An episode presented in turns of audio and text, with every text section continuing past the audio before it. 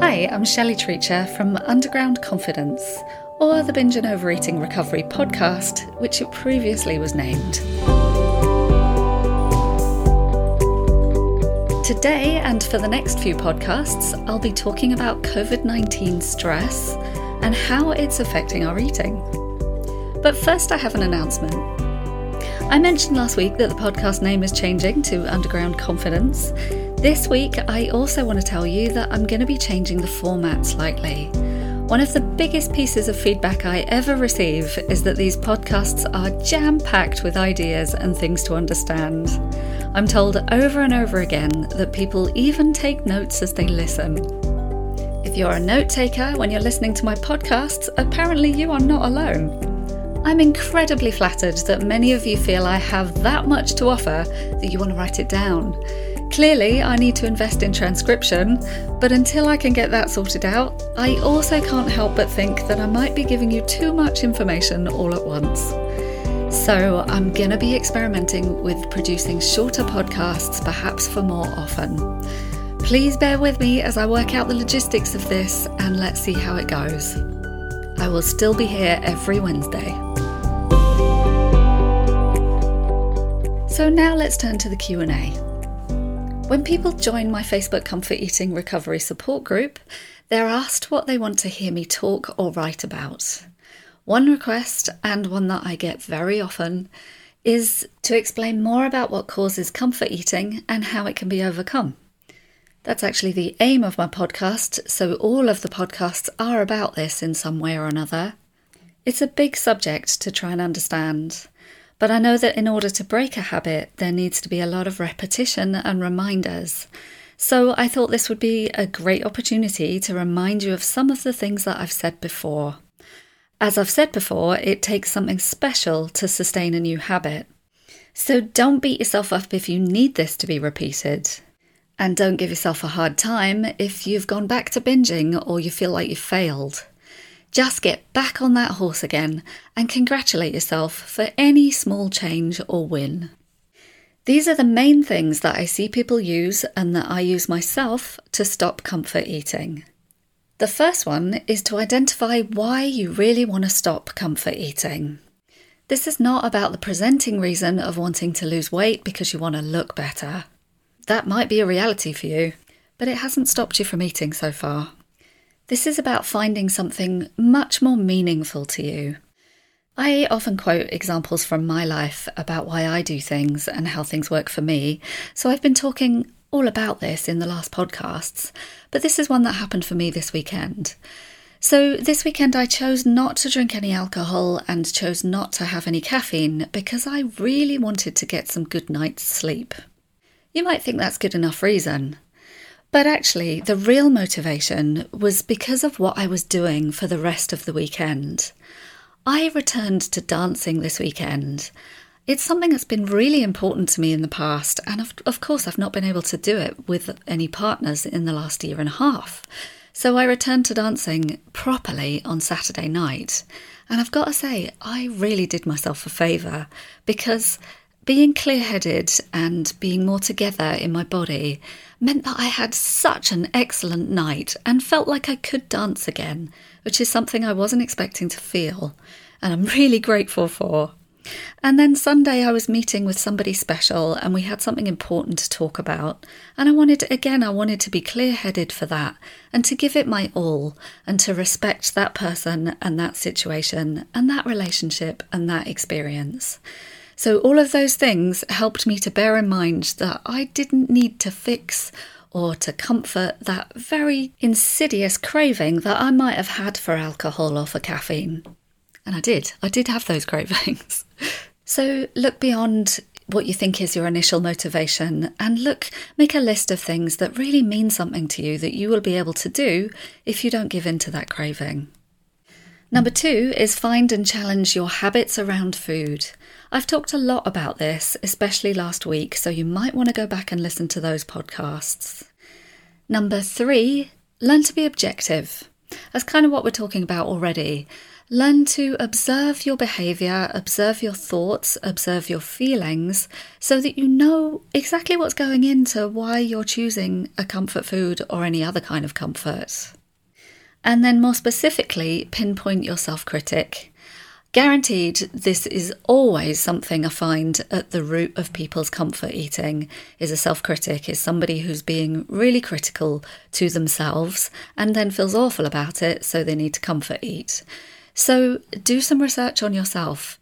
How are you talking badly to yourself and in a way that might make you want to comfort eat? Number four, distinguish your inner child or your feelings. The feelings that you have in response to that inner critic. And be kind to yourself. Attend to these feelings. This again is something that my podcasts are all about. If you're not sure how to identify your inner child, go back again and listen to a lot of my podcasts about any kind of emotion, and they will tell you a bit more about how you're feeling. My penultimate suggestion is to reverse your criticism with a more reasonable thought. This is about challenging your self critic and seeing if it's actually realistic what the criticism is, or whether you're just being really hard on yourself because you've learnt to do that. So to be challenging it with something more reasonable, something more adult, something more mature, something more kind, and something more broad minded. And then lastly, expand your resourcefulness and your self soothing. Because you're going to need something else to replace the food when you need comfort. And the idea behind all of my podcasts is that if you can learn to express yourself and then you can learn to resource yourself and use techniques to self soothe, then you're going to be in a much better position to just choose not to eat comfort food. The habits that you build around food may be exacerbating self criticism. That's why it's so important to get on top of the shame that you might feel about eating. There are reasons why you do it. Overcoming this is all about understanding yourself what you're doing, and how you got here. Then relearning how to be kind to yourself in the present. This is what self care really means. As I often say, it's not easy. It's not a quick fix, but it is possible. So now let's get on with talking about how COVID 19 has been affecting us. COVID 19 has brought us so many challenges, each one of which might cause you to seek comfort Closer to 5 million people have died of COVID 19 around the world. There is absolutely nobody who has not been affected by COVID 19. Everyone's been affected and continues to be affected. We're still going through this. In some ways, my job here in exploring the mental health effects of COVID 19 is impossible because we don't know that yet and we won't know some of them for a long time. Much is still unprocessed because we're still going through it. So nobody is an expert in this yet. But what is clear is that we live with uncertainty like we never have before. In our generational lifetimes, at least. Here are some of the things that my clients have told me they've experienced, and that I know a lot of people must have experienced during COVID 19. Becoming wary of strangers, being scared to leave the house, feeling isolated and disconnected, if we usually coped by relying on other people, this has been tricky. There's been a scarcity of resources and panic buying. The use of food banks has increased, domestic violence has increased, child sexual abuse has increased. Mental health problems have increased, and we have become aware of mental health much more than we were before. And we've also become aware of global privilege in different countries compared to others. The lines between our personal and professional lives have become far more blurred than they were before. The way we work has been changed forever. It was inconceivable before. We've had to negotiate new spaces to work in with the people that we live with. Many of us now have a hybrid way of working, with a mixture of working from home or in person. I asked my clients recently whether they wanted to go back to one on one working or whether they wanted a hybrid working way themselves. Every single one of them wanted a more flexible way of working. For whatever reason, one to one has lost its charm. But as I was saying, this has not been easy for anyone. In the spirit of keeping this from being overwhelming, which is highly pertinent to the subject of today, Today, I'll just talk about one thing. I'm going to talk about burnout. Burnout and fatigue are really to be expected at this time. As one of my clients said this week, she realised the majority of her binge eating happens when she's tired. So, burnout may be part of what's making you eat in this unusual time. Burnout happens when the nervous system is overwhelmed and overworked. Our bodies get tired of responding to danger, drama, and crisis. You might be experiencing or have experienced, as I know many of my clients have, many, many times in the course of the pandemic, apathy, negativity, tiredness, or feeling distant. As we slowly start to come out of the pandemic, we can expect to be exhausted for perhaps a really long time to come, especially as we don't even know if we're coming out of it yet. I was quoted in The Independent recently saying that you may have a desire to reset without the energy to actually do it. What you need most is to move forward steadily and with self care. Overwhelm occurs when we have too much to think about or too many feelings happening all at once. We can become dissociated, confused, stuck, and unmotivated because it's humanly difficult to focus on more than one thing at a time. Yet we're often overloaded with tasks. In lockdown, many of us felt the need to do something. This is a fear based response. People can become addicted to productivity, which makes them push themselves too far. If you tend to bite off more than you can chew, you're not the only one. Most people assume that everyone else can handle more than they themselves can, so they try to extend their own personal limits. Perfectionists are at a high risk of feeling overwhelmed now because they're constantly seeking to do better, leading to more pressure and stress. Now more than ever, we might fear losing work, so feel the need to prove ourselves and take on too much. As a result, we find ourselves feeling tense, anxious, and breathless. When we rush, we breathe shallowly, this leads to the restricted nervous system activity of fight or flight. Overwhelm is the nervous system starting to close down and protect itself from too many stimuli. So, here are some hints on how to combat burnout and to recover. Well, to start, it's important to know when a piece of work is finished. People with perfectionist tendencies may spend a long time trying to improve something only to end up feeling frustrated and stressed. First, you need to forgive yourself for being human. It's easy to berate yourself for being unproductive, but it's not your fault. Give yourself a break both in terms of self criticism and literally. Take one step at a time. Plan your schedule, prioritize the most important tasks, complete one task at a time, and reschedule everything else. Slow down and breathe more deeply.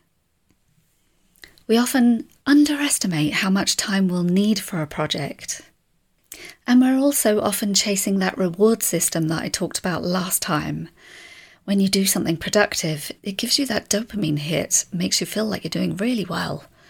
So we might be chasing that as another form of comfort. The point of self regulation is to bring your nervous system out of stress or overwhelm to a more calm state.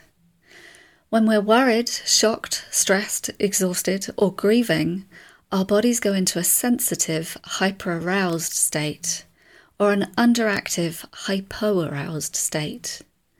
Our need is to bring the body back to our more balanced window of tolerance. Breathing is just one way that you can start to balance your nervous system immediately. You can do this lying down, sitting comfortably, standing, or walking. You can try it with me now if you want to. So just breathe in for four seconds. One, two, three, four. And hold it for four. Two, three, four. And let it go for four, three, four. And pause for four, two, three, four. And just repeat that until you feel calmer. You can also do whatever frequency feels right for you. These kinds of techniques help you move into the part of your brain that's rational, and reasonable and compassionate. This is a completely different part of your brain from the part that deals with stress. It's where you regain a sense of self and can make good choices for your well being. This part can stop you from overworking, using comforts and addictions, and can choose to rest.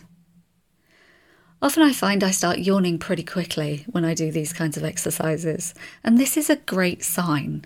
It means your parasympathetic nervous system is coming back online, which means you'll have access to this calmer, more reasonable part. I also have started singing recently. I don't know if you've seen on iTunes on the top right hand corner, if you're using it on a desktop, you can get all the lyrics to all the songs that they have. This is a great revelation for me and I'm improving my breathing and my voice, and also hopefully reducing my snoring, apparently, by learning to sing. So I've been singing every day, and I must say, it does me, it is interesting to see how much I'm breathing and to be able to try and keep up with the songs. It means I have to breathe quite a lot. It's, it's a good exercise, I'd recommend it. Another way to deal with burnout is to respond to your feelings and your needs. Taking time to acknowledge what you feel may be all that you need to shift. Sometimes just saying it out loud helps. Crying is also designed to make us feel a lot better. It releases chemicals that actually calm us down. It kind of acts as an anaesthetic. The body is where emotions begin. By staying focused on your bodily experience of emotion, it can be understood and moved through quite quickly. You can also internally step away a little Observe the feelings and states that you experience from a slight distance. Your feeling state is only one part of you, and only one state that you experience as a human. You are so much more than that. This may be something you need professional help with. Sometimes it takes time to learn how to trust your feelings. The effects of COVID 19 may have caused you to block off your feelings to cope, and you might be using food to do that. Often this may reflect a previous trauma too. I'll be talking more about that next time, but understanding how you feel and addressing that is often all that you'll need. Just acknowledging or expressing how you feel can start to release burnout and make you feel better. That's it for today. Thank you so much for listening. This week, I'm particularly interested in hearing about your experience of what you're finding difficult in this stage of the pandemic. How are you feeling now? What are you struggling with? I would really love to hear what you have to say. Next week, I'll be talking about how our nervous systems may have responded to the pandemic.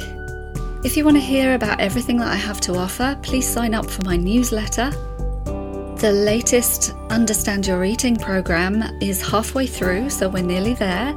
So I will be looking for people to join up for my next program. Please be in touch if you want to find out more about that. Thanks again for listening. I'll see you next Wednesday.